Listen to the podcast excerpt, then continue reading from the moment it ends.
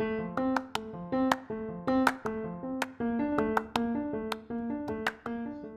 everyone, and welcome again to another episode of Marcopolis Country Reports. Today, we've had the opportunity to speak to Dr. Vimal Shah, chairman of Bidco Africa. In this clip, he discusses recent joint ventures, such as the company's expansion into the soft drinks and beverages space, as well as international presence, and talks about the huge benefits brought by digitization from a business standpoint.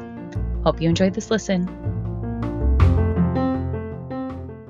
We've had some joint ventures and we've some expansions in the, in the region where we've actually uh, expanded our uh, space in uh, in the um, drinks area, soft drinks, beverages, and that's a Danish company that we've got joined with, and we expanded our plant last year. In the midst of COVID, we actually started exporting from Kenya to uh, Denmark. We started exporting to Qatar. We started exporting to very many countries from here. So we repurpose ourselves completely. And that was quite crucial for us. Now we're looking at supply chains and we're looking at local production in a bigger way to say, can we now take the local fruits and process them into different products and send them to the world?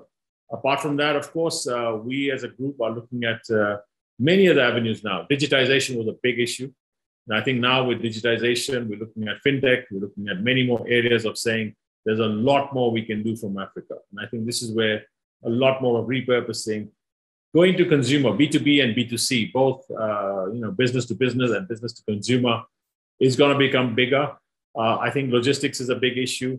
Our exports to the region uh, did expand, and uh, therefore, a lot of the local supply chains we were able to do, look at, mainly Eastern Africa and up to DRC Congo, South Sudan, Ethiopia. Although Ethiopia doesn't have the foreign currency, that's the biggest issue there. But the rest of the markets are able to sort of uh, work quite well, right up to Zambia and uh, you know um, Malawi and Mozambique. So we're, we're looking at all those markets in a much bigger way. And I think a lot more local production in this region will become the in thing going forward. So a lot of the processes that were manual before are now digitized because what helped? Uh, the work from home helped, the, the, the contactless selling helped. People don't want to now, they don't want to go to a supermarket and they don't want to go to a retail store to buy. They want to buy from the convenience of their uh, you know, device. And, and from a device, you just press a button and you start buying. Um, that convenience became a big thing. Acceptance of that became a big thing. I think we've, we fast forwarded uh, digitalization by five or six years. So, what was going to happen in a few years now has already happened because people are acquainted to say, I can buy online. Payments are all done online nowadays, and therefore, there's very little cash across the board going. Uh, it's all digitized. So, information flow became a big thing. We put in SAP uh, HANA uh, we also put in our new systems whereby we are now looking at SF Salesforce automation, uh, distributor management systems, and uh, retail stores online. So actually, we got a lot of our customers coming online.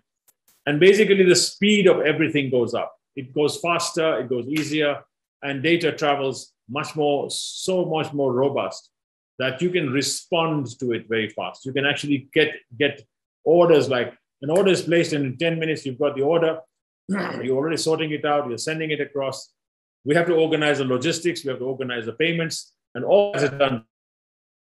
That's a huge benefit here because in Africa, the adoption of digitalization was easy, was faster, was, was smoother. And we didn't have a big hurdle to cross and uh, get across it because bandwidth is available, mobile phones are available, digital is available.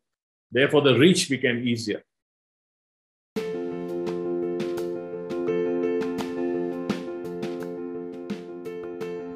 Hi, everyone, and thank you again for listening to this episode of Marcopolis Country Reports. Again, that was Dr. Vimal Shah, chairman of Bidco Africa, and he's been featured as part of our Kenya Country Report. Please don't forget to head over to the website at marcopolis.net to take a look at the rest of the report, as well as Dr. Shah's full interview in its entirety. Stay safe out there, and we'll see you next time.